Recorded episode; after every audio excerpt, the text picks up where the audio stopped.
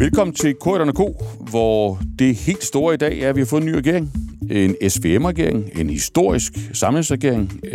Det har været under opsejling i noget tid. Nu ved vi også, hvad for en politik den vil føre, og det skal vi prøve at forstå lidt mere i dybden. Og derudover skal vi også lige prøve at forstå, hvordan slutspurten for alvor foregik. Og til at hjælpe mig med det, er jeg i rigtig godt selskab.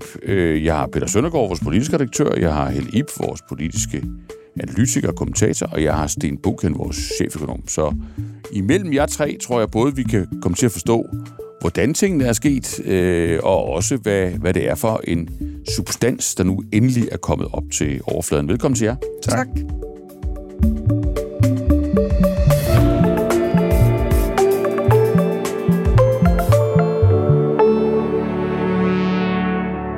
Lad os lige starte, Peter Søndergaard, med slutspurten hen imod at få dannet den her regering.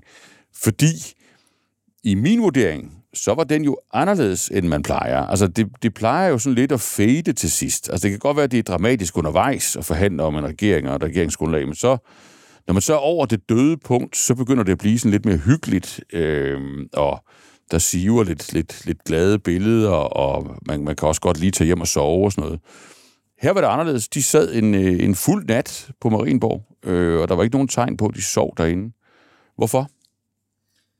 De havde travlt med at blive færdige, og de havde også travlt med at finde ud af, hvilke partier, der skulle med i en regering. Ja, det. Indtil tirsdag var der usikkerhed om, hvorvidt vi skulle have en SVM-regering i Danmark, eller om vi skulle have en SVMR-regering i Danmark. Ja. De radikale har været i tvivl til det sidste, og mit indtryk er faktisk, at de andre partier gerne vil have dem med i regeringen. Det har der været lidt skiftende, strategier omkring i løbet af de her sidste 6 uger, hvor der er blevet forhandlet et regeringsgrundlag først med alle partier, og så er der jo kommet færre og færre partier løbende. Men her hen imod slutspurten, der virkede det til, at man faktisk gerne vil have de radikale med. Men til sidst så sagde Martin Lidegaard og den radikale folketingsgruppe, som man ikke skal undervurdere i den her sammenhæng, de sagde altså nej tak. Det sagde de tirsdag eftermiddag, hvorefter Mette Frederiksen og Lars Løkke Rasmussen og Jakob Ellemann Jensen tog op på Marienborg og forhandlede færdigt sammen med deres forhandlingshold, inden Mette Frederiksen så kunne køre på Amalienborg tirsdag aften og meddele hendes majestæt, at nu er der altså en regering på plads uden de radikale. Men Helle Ib, altså, kan vi konkludere ud fra det, vi ved, både det, der er sagt åbent, og det, vi kan lytte os til, at de radikale, de er ikke blevet smidt ud, de er ikke blevet holdt ude, de har sådan set selv tumlet sig ud af regeringskontorerne, og det har de ovenikøbet gjort i ravende uenighed, sådan at formanden Martin Lidegaard, han ville egentlig rigtig gerne have været med, havde han måske endda fået sagt til de andre partier, at han var klar, og så savede hans lille folketingsgruppe benene over på ham. Ja, det tror jeg godt, man kan konkludere. Jeg synes også, når man så nærlæser regeringsgrundlaget i dag, så kan man jo se, der er ting, hvor de andre partier virkelig har taget hensyn til de radikale. Blandt andet det her kæmpe spørgsmål om et asylmodtagscenter i et afrikansk land, Rwanda-modellen, som man kalder den. Jamen, der er der jo faktisk nævnt nogle ting om samarbejde med andre EU-lande. Og Martin Lidegaard fortalte jo også, at jamen, det var ikke Rwanda, der var problemet. Der havde man fundet en landingsbane. Hvad var det så? Jamen, der bliver nævnt nogle ting omkring klimaet, at man ikke synes, det var ambitiøst nok. Jeg tror... Men der er det vel mere ambitiøst, end det der var i forvejen. Og det er jo en af de ting, der gør, at man bare må undres endnu mere, når man læser grundlaget i dag. Der er selvfølgelig nogle ting på uddannelsesområdet, som de radikale ikke bryder sig om. Der skal skæres det 6.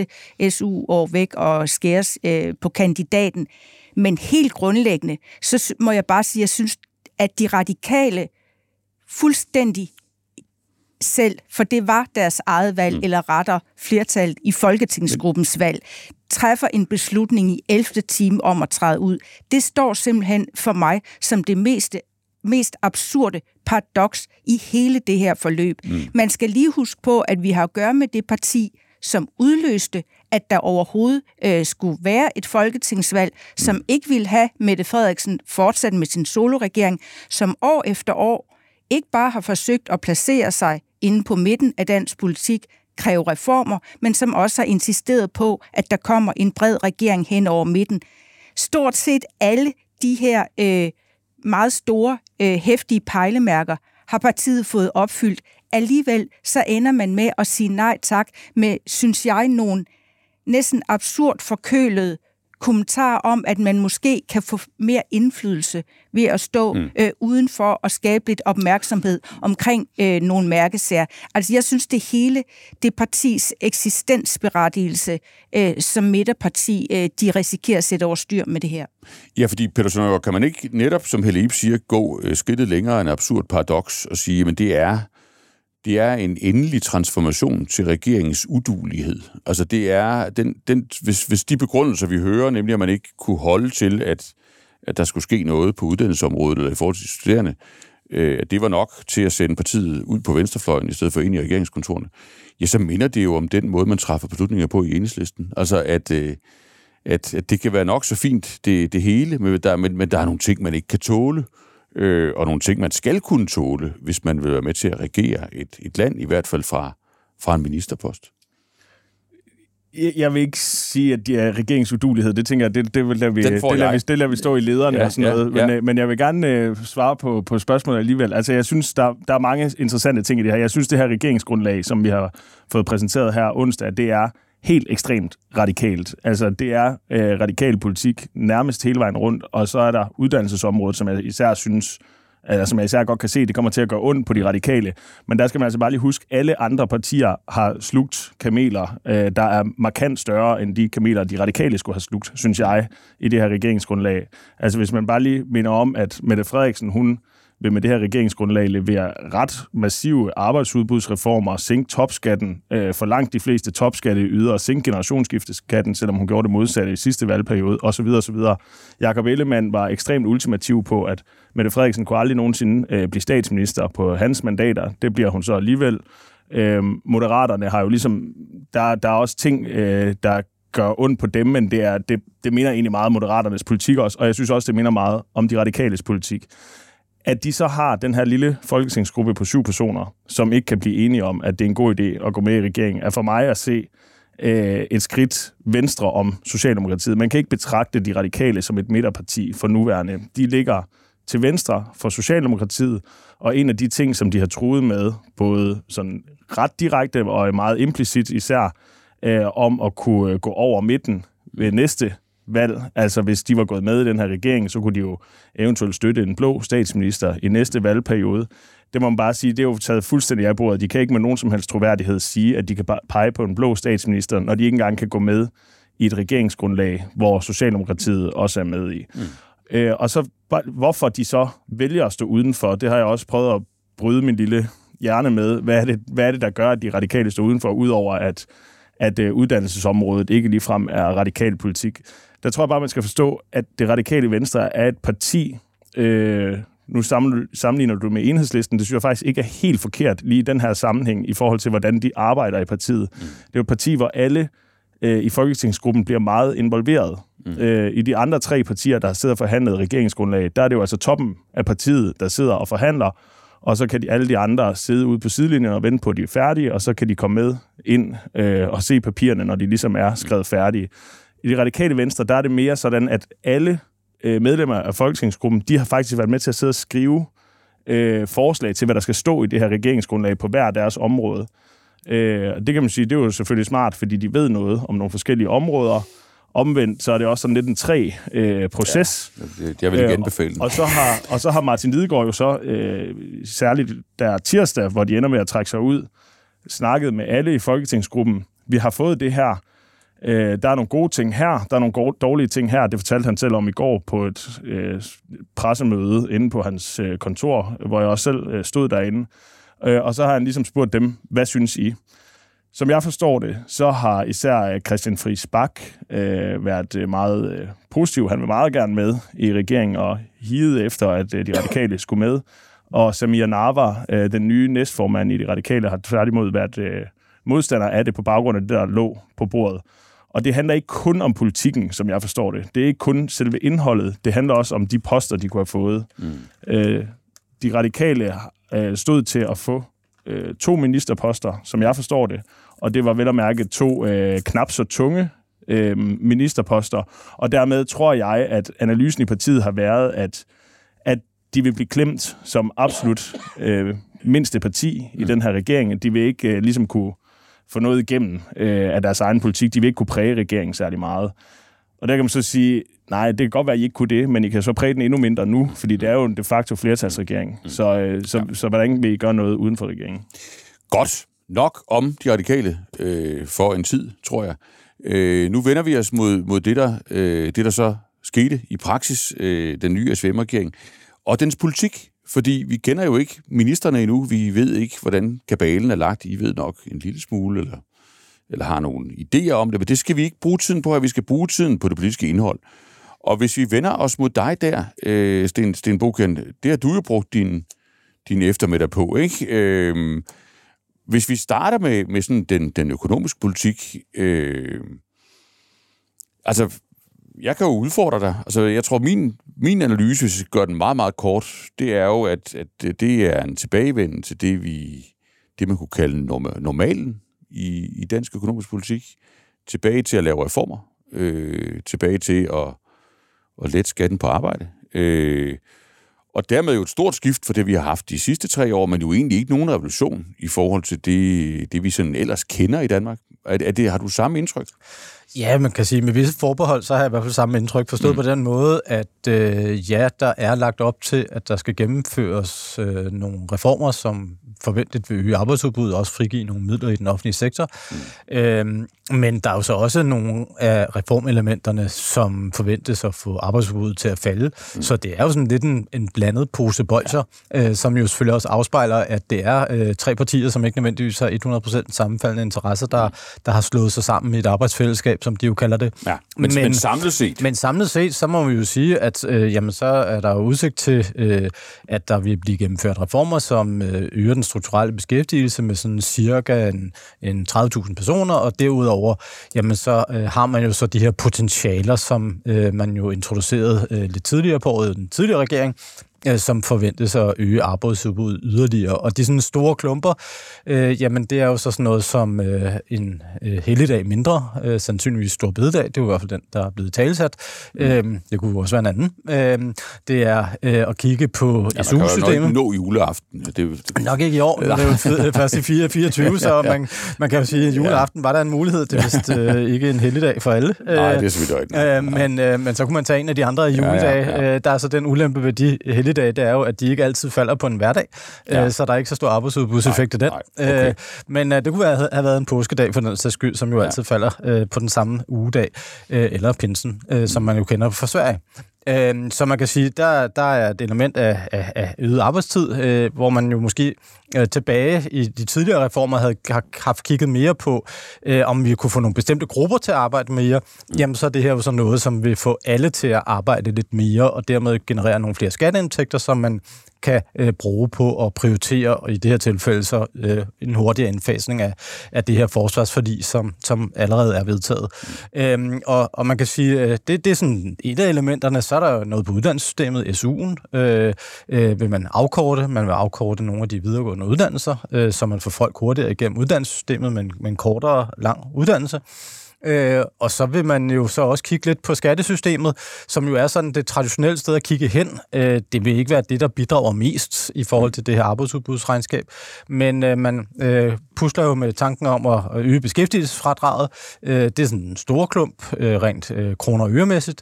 Og så der, hvor opmærksomheden måske har været størst, fordi det er sådan nyest eller mest opsigtsvækkende, jamen så er det jo at lave om i topskatten, så den ikke bare er 1 topskat, men 3 topskatte.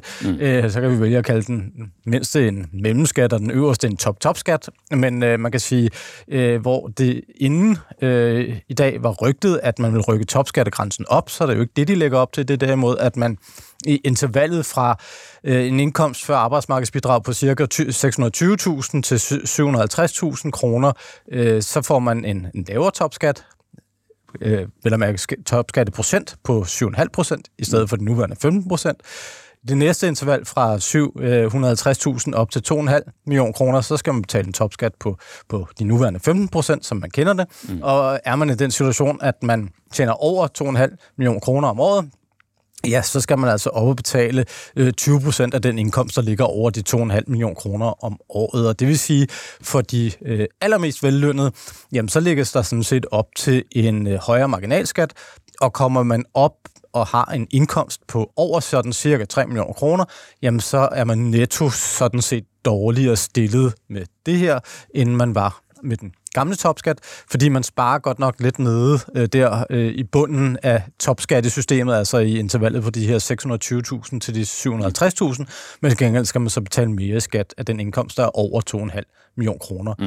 Og hvad den samlede arbejdsudbudseffekt er af det, ja, det har jeg endnu ikke set beregninger på, men den vil givetvis øge arbejdsudbuddet, fordi der, hvor den store effekt er, jamen det er jo dernede i bunden af systemet, hvor der er en del mennesker, der jo trods alt, der betaler.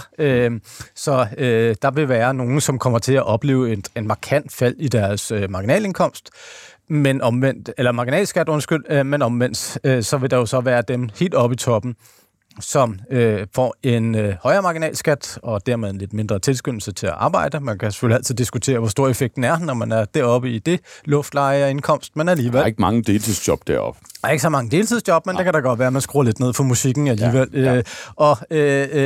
Og derudover jo så også en mindre tilskyndelse til at være højproduktiv, og måske også en større tilskyndelse til at, lægge sine arbejdstimer i et andet land. Det er jo et mere globalt arbejdsmarked, når vi kommer derop. Yes. I det luftlag, hvor vi andre mere dødelige befinder os, der kan man sige, der er ikke sådan måske helt samme gevinst ved at flytte rundt efter, hvor man skal betale skat, men der kan jo være mange penge at spare, hvis man nu leger med tanken, at man tjente 50 millioner kroner eller noget andet. Ja. Godt, men det ridser det jo op. Lad os lige prøve at dobbeltklikke på de enkelte elementer, altså sådan den økonomiske kurs som sådan, reformerne og skatteområdet. Du markerer helt i der. Ja, jeg synes, hvis man skal tage det helt overordnede snit. Lad os starte der. På den økonomiske politik som sådan, så er der jo ikke nogen tvivl om, at det markerer et skifte i forhold til, hvor Socialdemokraterne har befundet sig tidligere. Og nu kan vi altid diskutere, hvorvidt 27.000-30.000 i øget strukturel beskæftigelse i 2030, er det meget eller lidt. Mm. Det er jo under alle omstændigheder mere, så vidt jeg kan huske, end de to foregående regeringer, altså Mette Frederiksens egen og Lars Løkke Rasmussens to regeringer. Du skal tilbage til min tid for at finde noget af den, der sker. Ja. Så det er ikke ligegyldige ting. Mm. Jeg synes også, det, at man har været nødt til at gribe fat i store bededag, jo også vidner om, at så let er det altså heller ikke nu om dage at finde hård valuta på arbejdsudbudskontoen. Jeg tror, det er omkring 8.000, man regner med, at den her store bededag vil indbringe. Og ellers er der jo meget af det i potentialer, som skiftende regeringer i stort set al den tid, jeg har fulgt politik, og det er mange år efterhånden, har drøftet, altså incitamenter til at gå fra deltid til fuldtid, nedbringe sygefravær, sørge for, at ældre bare sådan med god vilje bliver lidt længere på arbejdsmarkedet, uden at stå og slå dem med en kæp. Så få integrationen til at lykkes bedre. Men hvis vi bare tager de ting, som de mere eller mindre konkret har anvist, så er vi alligevel oppe i den ambitiøse ende. Mm. Og så er der en anden pointe, jeg synes lige er vigtig at holde fast i nu, og det er, at vi har været vidne til mange spektakulære præsentationer af regeringsgrundlag i tidens løb, hvor man har slået sig op, talt om de mest ambitiøse reformer, de mest ambitiøse vækstmål nogensinde, og så er det alligevel ikke blevet til noget. Nu har vi at gøre med en flertalsregering, og det vil sige, hvis Jakob Ellemann, Mette Frederiksen og Lars Løkke rent faktisk holder sammen og bare gør det, de efter rigtig, rigtig mange døgn på Marienborg i Statsministeriet er blevet enige om, så kan det også blive til noget. Ja, men godt. Men så Sten Bokhen, lige på det helt sidste bemærkning om det overordnede. Altså, tilbage på reformsporet, et nogenlunde ambitiøst niveau, men meget... i samme skala, som vi har kendt fra reformregeringer tidligere, sådan omtrent. Ja, vi skal jo bare meget lang tid tilbage, før vi kan genfinde en reformregering. Så skal vi jo sådan set 10 år tilbage i hvert fald. Nej. Ja, altså sådan tilbage til... Du kom ind i kontorerne, kan man vel sige. 2 regeringer tilbage. Ja, ikke? Men så var det vel også sådan omtrent Det var sådan, standarden for, hvad man skulle have udrettet i en regeringsperiode. Præcis. Ja. Men man kan jo sige, at den her gang er der jo selvfølgelig det lidt anderledes ved reformerne, at det jo... Altså, ja, der er selvfølgelig noget med, at du skal frigive nogle midler til den offentlige sektor. Det har jo tidligere været det, der har været det eneste fokus. Ja. Den her gang er der måske også en diskussion om, hvordan du kan gøre økonomien lidt bedre, altså få den til at være mere velfungerende. Ja.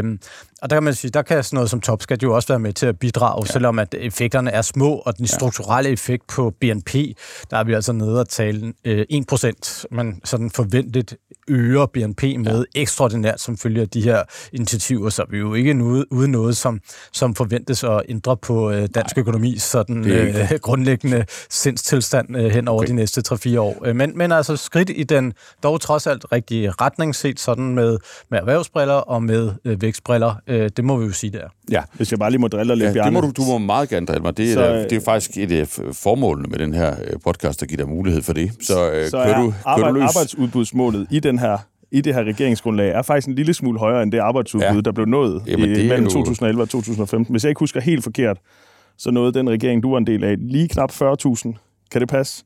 Det tror jeg, det var. Den her regering, eller i regeringsgrundlaget, der er målet 45.000. Ja.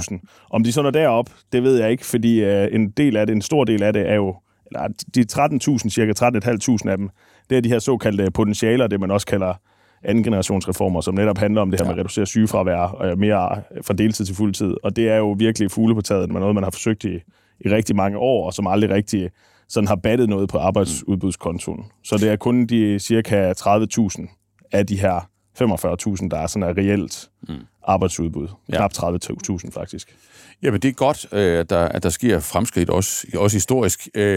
Må jeg lige spørge, før Helle Ib kommer på, må jeg lige spørge dig, Sten Bokhen, lige til vurderingen af, hvad tænker du i forhold til det, alle har talt om i lang tid? Får vi en tilstrækkelig stram økonomisk politik her, når vi måler det op imod altså inflation og risiko for lønprisspiraler, eller... Eller er det sådan lidt løst i koderne? Altså, hvad det er vist det, man kan kalde et godt spørgsmål, fordi de når nærmest at formulere to ting i regeringsgrundlaget. Ja. Nemlig dels, at de vil bruge nogle lidt flere penge, men omvendt også, at det ikke vil øge inflationspresset. Og der må vi sige, det må vi vurdere, når vi sådan bliver lidt klogere på, hvad det egentlig er helt præcis, de kommer til at gøre. Ja, i hvilken rækkefølge, ikke? Og i hvilken rækkefølge, og hvordan og hvorledes de kommer til at skrue det sammen. Men man kan jo sige, uanset hvad, så det, der er lagt op til, det er jo meget tæt på finanslovsforslaget fra august, og det var der jo også en strid om, hvorvidt det var stramt, og hvorvidt det var stramt nok. Det her er jo i hvert fald ikke noget, som bevæger os i retning af Nationalbankens tanker om, at vi skulle stramme med 25 milliarder kroner, som jo ellers Lars Løkke jo var ude og støtte op om i valgkampen. Så på den led, så er det her jo sådan tættere på den tidligere regering, og så også tættere på de økonomiske vismænd, som jo har sagt, at det nok var en meget passende dosering. Så på den måde, så hvis noget, nok en risiko for, at man er for lempelig på den korte bane. Ja. Men vi taler altså forskellene mellem de sådan, tanker, der var i finanslovsforslaget, og så det her, de er ikke særlig store. De er marginale, okay. Helle Ib, jeg sidder, altså du kan huske den film, der hedder Tilbage til fremtiden, eller der var faktisk en række film, og jeg sidder jo og kigger, og så tænker jeg, at det er alligevel grov, ikke? Altså, den der store bededag minder mig jo rigtig meget om et forslag, der ikke fik så meget gang på jord, om at alle skulle arbejde 12 minutter mere, og det kunne de eventuelt gøre ved at droppe en fridag. Det der med en top-top-skat, det engang hed det en millionærskat, nu bliver det en 2,5 millionær-skat. Men er det helt urimeligt at sige, at man har virkelig været på jagt i arkiverne her? Og at det måske siger noget om, at der nede under de her overskrifter om reformer, som jo fyrer rundt, jamen der er der, som du gjorde gældende lige før, det er ikke fordi, der er så mange håndtag at hive i, når det kommer til stykket. Det er i meget høj grad de samme idéer, man kommer tilbage til, og så nogle gange er deres tid kommet, og andre gange, jamen, så er deres tid bare slet ikke kommet. Ja, altså nu må jeg sige, sidst vi sad her omkring bordet, der drillede det jo min gode kollega Peter Søndergaard med, at han gik rundt og så lidt glad ud, måske lidt for glad nogle timer, da regeringsforhandlingerne udviklede sig lidt i den retning, han havde han havde spået. Og jeg må da sige, udfordringen i de her dage, det er jo nok at sørge for, at verden på det her program ikke sådan bliver helt indhyldt i selvglædens øjeblik. Jamen, så er jeg jo sammen med de helt rigtige. Og det skal vi passe meget på med. Nej, det er jo den rene analytiske betragtning. Det er jo fordi, der bliver talt om rundt omkring, at det her nu Corridons comeback i kulissen på en eller anden måde, og det er da klart, at man kan godt fornemme din sjæl hvile over noget af det, der skal gennemføres politisk i øjeblikket. Men man kan jo så bare sige, Store Bededag, det lykkedes ikke med. Så har der været en periode, hvor der af mange forskellige grunde har været reformtørke, men nu er man så i en situation, hvor der selvom der er enighed om, at mange af de lavt hængende frugter er taget, altså der er grænser for, hvor meget et flertal vil synes, det var fair at skære i dagpengene, eller ændre de overførselsindkomster, der er reformeret gang på gang. Og hvor meget det jo giver i arbejdsudbud. Og hvor meget det giver. Præcis. Altså, så skal der ligesom nogle andre greb til, og der skal også opstå en politisk situation, hvor der er nogle forskellige partier, der har legitime interesse i at træde frem og træde sammen og tage det her på deres skuldre. Og det er det, man ser i øjeblikket. Så min konklusion er bare, det kan godt være, at du i få øjeblikke hoverer lidt i din stille sind, hvis det overhovedet kunne falde dig ind. Nej. Men der er jo nok også en større forklaring på, at det, tror jeg. Det, der sker nu, så rent faktisk kan lade sig gøre. Men selvfølgelig er det da svært ikke lige at opholde sig nogle minutter ved, at Mette Frederiksen i høj grad blev en succes og evnede at holde sammen som socialdemokratisk formand i starten, og i øvrigt også gennem de første år som statsminister, netop ved at sige, at vi står for en helt ny kurs. Nu er det slut med de her meget, meget hårde arbejdsudbudsreformer, og jeg synes godt, man har kunnet støde på socialdemokrater de seneste døgn, som har haft sådan lidt svært ved at finde en ny grimasse, når de skulle ligesom prøve at omfavne, hvad er det, der sker. Ja. Og for venstrefløjens vedkommende må man sige, det har også været en oplevelse for mig at se venstrefløjs politikere pludselig begræde, at de radikale ikke er med, for det har jo ellers været den onde ånd lidt set med deres øjne, som pressede alt muligt hårdt igennem skattelettelser, arbejdsudbudsreformer osv., som venstrefløjen ikke ville være med til. Ja, men selvom jeg nok får svært ved sådan at få troværdighed ind i udsagnet, så var det nu ikke, det var nu ikke noget forsøg på hverken at hovere eller sådan på nogen måde heller påtage sig intellektuel ejendomsret til det her. Det var bare en iagttagelse om, at når det kommer til stykket, selvom man bruger mere end 40 dage på at lave et historisk regeringsgrundlag, en historisk sammensregering, så er de muligheder, man kan få øje på eller få fingre i, jamen der er en begrænset mængde. Det er ikke ubegrænset, hvad fantasien et eller andet sted kan drive op af jorden. Og så vil jeg egentlig, hvis jeg skal korrigere dig, Helle Ib, så vil jeg sige, at hvis jeg skulle pege på sådan en idémager her, så er det faktisk overhovedet ikke mig selv. Jeg vil egentlig meget nødig have patent på hverken ideen om Store Bededag eller en top-skat. Det er da snart Lars Løkke Rasmussen. Ja. Jeg er meget enig. Altså, det er jo gennemsyret, så vidt jeg kan se, af Lars Løkke-tænkning, det her. Det og hvis jeg må øse lidt af min hukommelse, så kan man sige, allerede tilbage, da man sidst talte om de her ting, jamen det var det jo Lars Løkkes idé at sige, jamen den der millionærskat, det er måske en meget god idé. Kan jo ikke bare gøre det på den måde, at det kun er folk, der tjener over 1 million, som betaler topskat. Det må de til gengæld gerne. Og det her med, at man kunne både lad øge arbejdstiden, rode med fridag og hive i tilbagetrækning, jamen det var jo også Løkkes tankegang i tilbage. Så er det ikke hans fingeraftryk, der i virkeligheden er overalt på det her regeringsgrundlag, Peter Søndergaard? Jeg har ikke nået det endnu, men jeg har tænkt mig, en af de kommende dage, så vil jeg sidde og læse helhedsplanen fra 2016, den skatteplan, eller reformplan, som Lars Løkke fremlagde, dengang han var statsminister, og som jo skete i en regeringsperiode, der mildest sagt var meget tumultarisk, hvor Anders Samuelsen og Liberal Alliance sagde, at topskatten skulle sænkes med 5% hele vejen op, og du kan kigge i mine blå øjne og tro, det kommer til at ske, eller hvad det var, han sagde. Ja. Det var jo lige præcis en del af den helhedsplan. Det var det her med, at du skulle kigge på...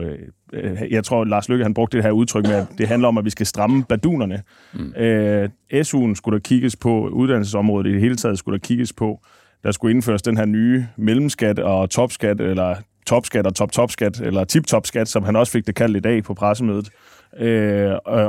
Og det er bare mange af de ting, som er kommet med i det her regeringsgrundlag, og det synes jeg bare, at det er bare ret interessant. Og han er jo altså også den eneste politiker i valgkampen og før valgkampen, der har talt om at indføre den her top-topskat. Det er jo hverken Jakob Ellemann eller Mette Frederiksen, der har hverken talt om det eller opfundet det på nogen som helst måde. Så jeg er meget enig i, at der er kommet rigtig meget Lars Løkke-politik ind i det her regeringsgrundlag. Og mit indtryk er, at det også er kommet ret sent i forløbet, altså i regeringsforhandlingsforløbet, hvor efter de konservative forlod forhandlingerne, så skulle Jakob Ellemann have flere indrømmelser, fordi at han lige pludselig stod alene i Blå Blok af de partier, der skulle gå med i en regering.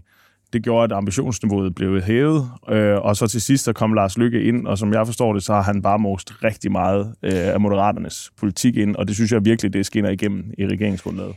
Ja. Men det er jo også selve arbejdsmetoden, fordi et er, at man kan sidde og scanne igennem, og så sige, om skattestop, det må selvfølgelig være Venstres aftryk. 3 milliarder i ekstra lønpulje til offentlige ansatte, det var et socialdemokratisk valgløfte. Men der, hvor jeg især synes, at man kan se Lars Løkke Rasmussens hånd, det er jo ikke bare elementer, der også er genfindet tilbage fra hans gamle helhedsplan.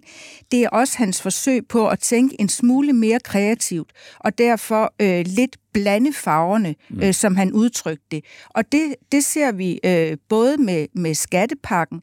Det er jo helt indlysende, at det er lettere for socialdemokrater og andre at sluge, at der sker lettelser af topskatten, når man samtidig kan sige, jamen dem, der tjener allermest over 2,5-3 millioner, de skal altså betale mere i skat. Altså der har du allerede lavet et form for kompromis og en fortælling, der gør, at det bare glider lettere ned, og hvor det er lidt sværere at sige, at det her rent rødt eller rent blåt.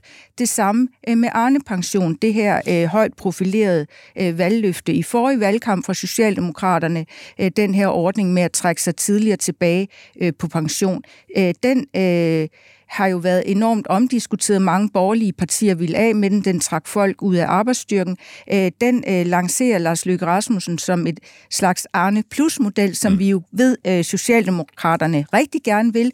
Det er også i øvrigt en måde og undgå, at der kommer alt for hårdt pres på velfærdsaftalen, altså spørgsmålet om, at vi først må trække os senere tilbage i takt med, at vi lever længere. Den får man solgt på regeringsfremlæggelsen som en Arne Plus-model, der jo er opfundet i Moderaternes værksted. Og er jo reelt en model, hvor du muligvis gør Arne-pensionen bedre, men samtidig ændrer den her seniorordning og slår dem sammen. Og den ene ordning bliver så faktisk lidt dårligere, som jeg umiddelbart kan se med hensyn til de penge, du får udbetalt hver måned. Og bundlinjen er, at der faktisk kommer ekstra arbejdsudbud ud af det. Sådan blev det i hvert fald solgt. Og der mener jeg bare, at Løkke med sine kreative evner formår at forene nogle forskellige interesser og hensyn, så det glider lettere ned, end hvis det bare var blevet præsenteret i et rent blåt eller et rent rødt værksted. Ja, det var bare lige for at supplere. Jeg synes, det er jo fuldstændig genialt, det her Arne Plus, fordi at der har været de her to ordninger, der har konkurreret mod hinanden. Altså den tidligere VLAG-regeringen, da Mette Frederiksen begyndte at lancere den her Arne-model før 2019-valget, så skulle den blå VLAG-regering jo komme med et modsvar, fordi de kunne godt se, at de endte med at tabe valget på det her. Så kom seniorpensionsordningen. Og den her jo så viser faktisk at være mere populær end Arne-pensionen. Fordi den er simpelthen bare, den er bedre. Det kan godt være, at du skal visiteres til den, men hvis du så rent faktisk kommer ind på den, så får du altså flere penge ud af den. Og det har vist sig at være ekstremt dyrt, og nu sælger man det så som en Arne Plus-model, selvom at den ordning, der er flest, der bruger, den bliver svækket, mens den ordning, altså Arne-pensionen, der er færrest, der bruger, den bliver så en lille smule bedre. Ja. Og Sten Bokhen, lige til dit reformregnestykke der, altså, det er vel rigtigt nok, at når man skal tælle til de der 27.000, så hvor man har konkrete bud på reformer, der faktisk vil blive gennemført, fordi det jo er en flertalsregering, så det kan man regne med, det er ikke bare en målsætning, ja, så er vi vel også på det punkt tilbage til normalen. I og med, at igen, jamen, så vil det samlet set være sådan, at danskerne skal vende sig til at gå senere på pension, trække sig senere tilbage fra arbejdsmarkedet.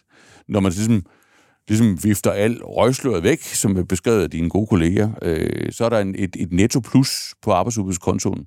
På det, der handler om tilbagetrækning, eller hvad? Ja, altså, vi mangler jo stadigvæk at se, hvor meget... Ja, du har ikke fået en tabel, ja, som kan sandsynliggøre, om der er tale om bare småtterier, eller om noget mere. Men ja, der kan også være et lille bidrag fra det, og i hvert fald kan man sige, så har man jo ikke taget hul på den diskussion, som pensionskommissionen jo ellers lagde op til her for et halvt eller et helt år siden, eller hvad det nu var, hvor man jo sådan lagde op til en endnu, hvad skal vi sige, langsommere indeksering af tilbagetrækningsalderen. Ja, altså i virkeligheden en lempelse af velfærdsforliget. En lempelse af velfærdsforliget fra 2006. Det har man jo ikke sådan taget hul på endnu. Det kan jo selvfølgelig det kommer senere. Det vil så trække den anden retning, og så først frem efter 2040, så det er noget en fjern fremtid.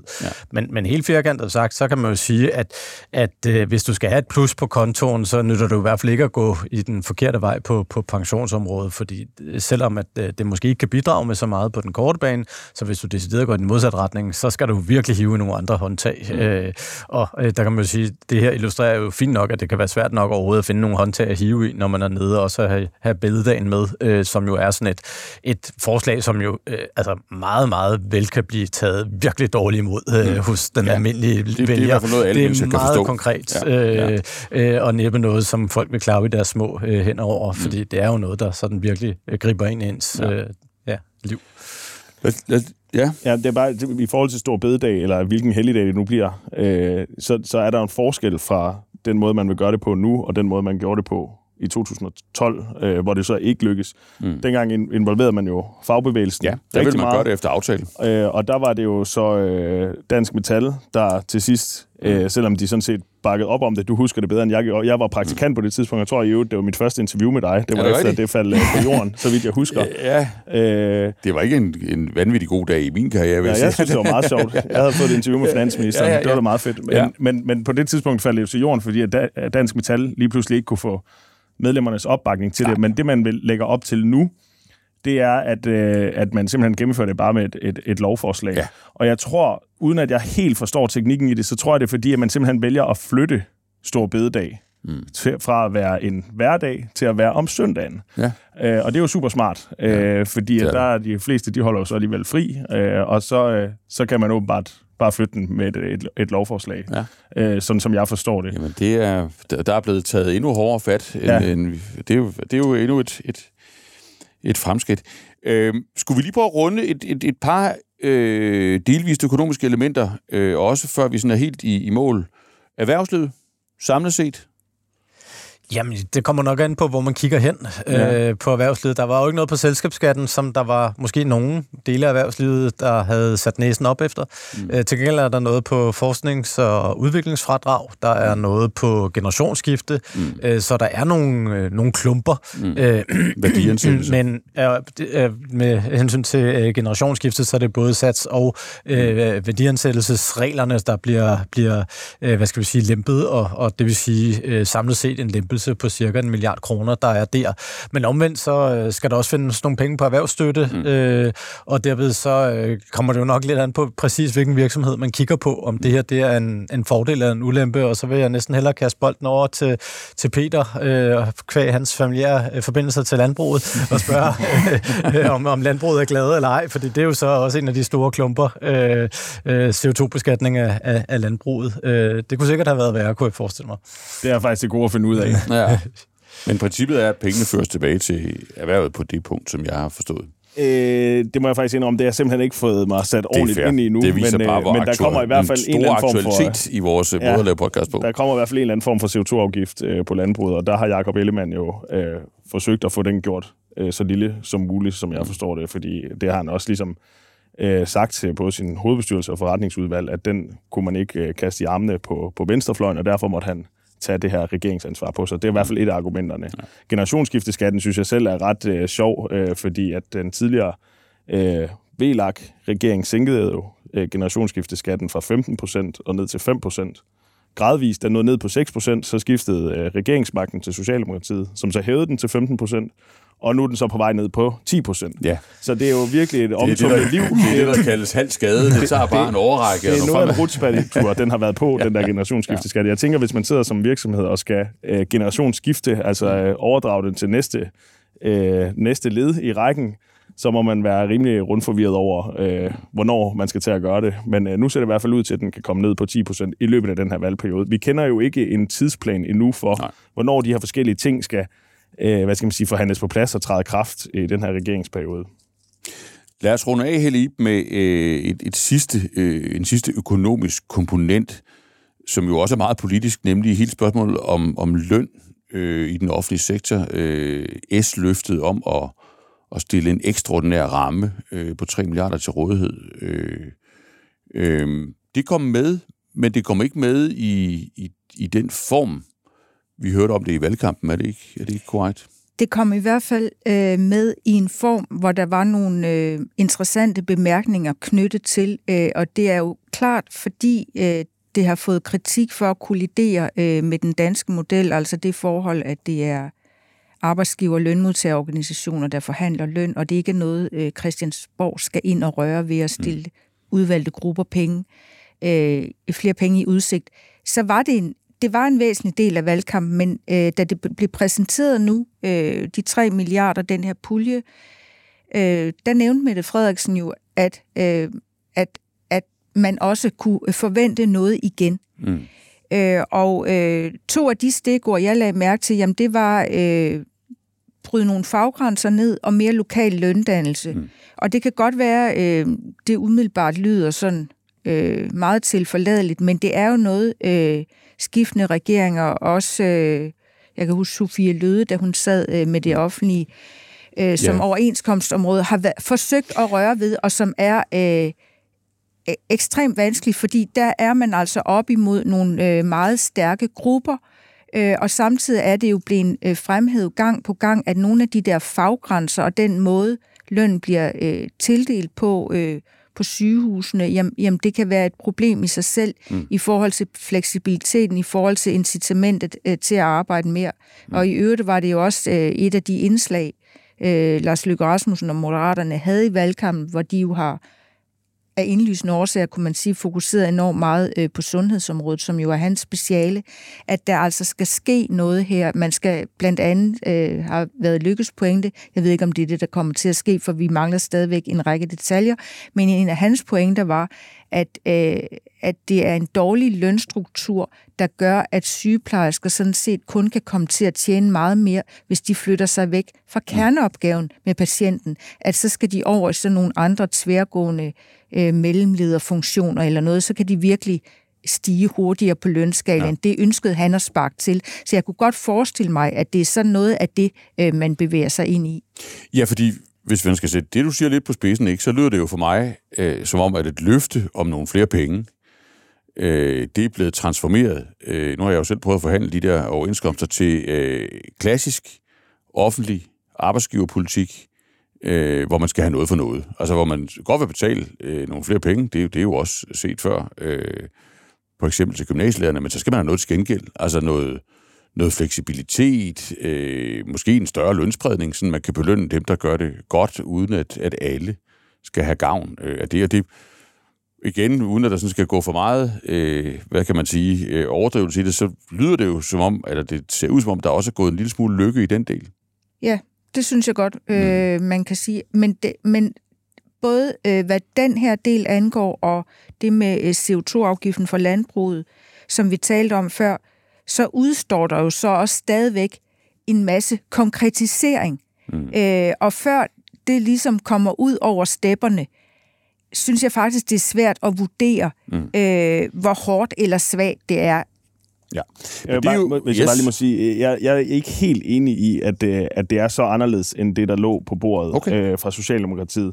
Det kan godt være, at det ikke var... Altså, da Socialdemokratiet præsenterede det her lønløft på 3 milliarder kroner i valgkampen, der var det ikke noget, der fyldte så meget, men jeg synes alligevel, der var sådan nogle små signaler om, at man godt kunne gøre det på en ny måde, med lidt mere decentrale forhandlinger. Man skulle belønne Altså måske han større lønspredning, for eksempel blandt sygeplejersker, eller hvem det nu var, der skulle have mere i løn. De vil jo ikke sige konkret, om det var sygeplejersker, eller hvem det var, der skulle have mere i løn i valgkampen. Det fyldte ikke så meget i kommunikationen fra Socialdemokratiet, men jeg synes alligevel, det lå sådan lidt nede i maven i det forslag der. Så jeg synes nu, det er en ret ren S-model. Det kan godt være, at den lige har fået lidt lykkekrydderi over sig, men jeg synes nu, den er ret ren i forhold til det, Socialdemokratiet præsenterede i valgkampen. Godt. God nuance. Lad os prøve at stoppe der, og på Helle Ibs stikord. Bare lige slut med at spørge jer. Meget af det her, altså, det er jo egentlig, altså, der er jo det paradoks i det. På den ene side, så ved vi, at det skal nok blive gennemført. Altså, det er det, der er konkret, for det er jo en flertalsregering. Så hvorfor skulle den ikke gøre det, den har aftalt, og hvorfor skulle den egentlig, det vil nok lukke andre partier ind i forhandlingslokalerne, men sådan at flytte på hovedelementerne vil jo også være flyttet på balancen i den aftale, man har indgået med hinanden, så det kommer vel næppe til at ske i væsentligt omfang. Og på den anden side, ja, så er der jo også rigtig mange ord i det her 64 sider lange regeringsgrundlag, og der er mange processer, hvor man kan sige, jamen, men der er det i usædvanlig grad åbent, hvordan den her regering egentlig kommer til at arbejde. Altså, om bliver den det her arbejdsfællesskab? Altså, der er vel både tvivl om arbejde og fællesskab, kan man sige. Det er jo spændende. Hvem kommer til, bare lige for at slutte der, jeg er alle tre en af gangen, hvem kommer til at bemande det økonomiske maskinrum tungest i den her regering, efter jeres vurdering? Nu får vi jo navne og poster i morgen, men bare sådan jeres gæt her, uden at vide noget sikkert. Peter Søndergaard først. Parti eller personer? Jamen lad os bare sige parti, så finder vi ud af personer i morgen. Det tror jeg, Socialdemokratiet gør. Det tror du, Socialdemokratiet gør? Ja. Yes. Helle Ib? Jeg må erklære mig enig med Peter, og jeg vil sige, at vi har jo før drøftet, hvis det bare i gåsøjne var en SV om Jakob Ellemann, så ikke nærmest var nødt til at have finansministerposten eller noget meget tilsvarende tungt økonomisk ministerium. Men det forhold, at der er tre partier nu, og det forhold, at Lars Løkke Rasmussen og Jakob Ellemanns interesser måske også ligger lidt andre steder, gør også, at jeg hælder til, at vi fortsat vil se Socialdemokraterne, som jo også stadigvæk er det største parti, og som jo også på mange punkter også har strukket sig langt for at få den her brede regering, som Mette Frederiksen gik til valg på, gør, at de alligevel stadigvæk vil sidde på de tungeste ministerposter herunder, altså økonomiske, herunder finansministerposter. Og Sten Bokhen, det vil være slags, det er under din lønramme at lave den type gæt. Under min værdighed og lønramme, men skal vi ikke gætte på, at finansministeren stadig her varmen efter i morgen? Okay, det er nok ikke dristigt for din standard. Godt. Jamen, tusind tak for at komme virkelig, virkelig flot omkring det her helt jo dugfriske, spritnye og, kan vi vel godt sige, historiske regeringsgrundlag og regeringssamarbejde. Tak til jer. Selv tak.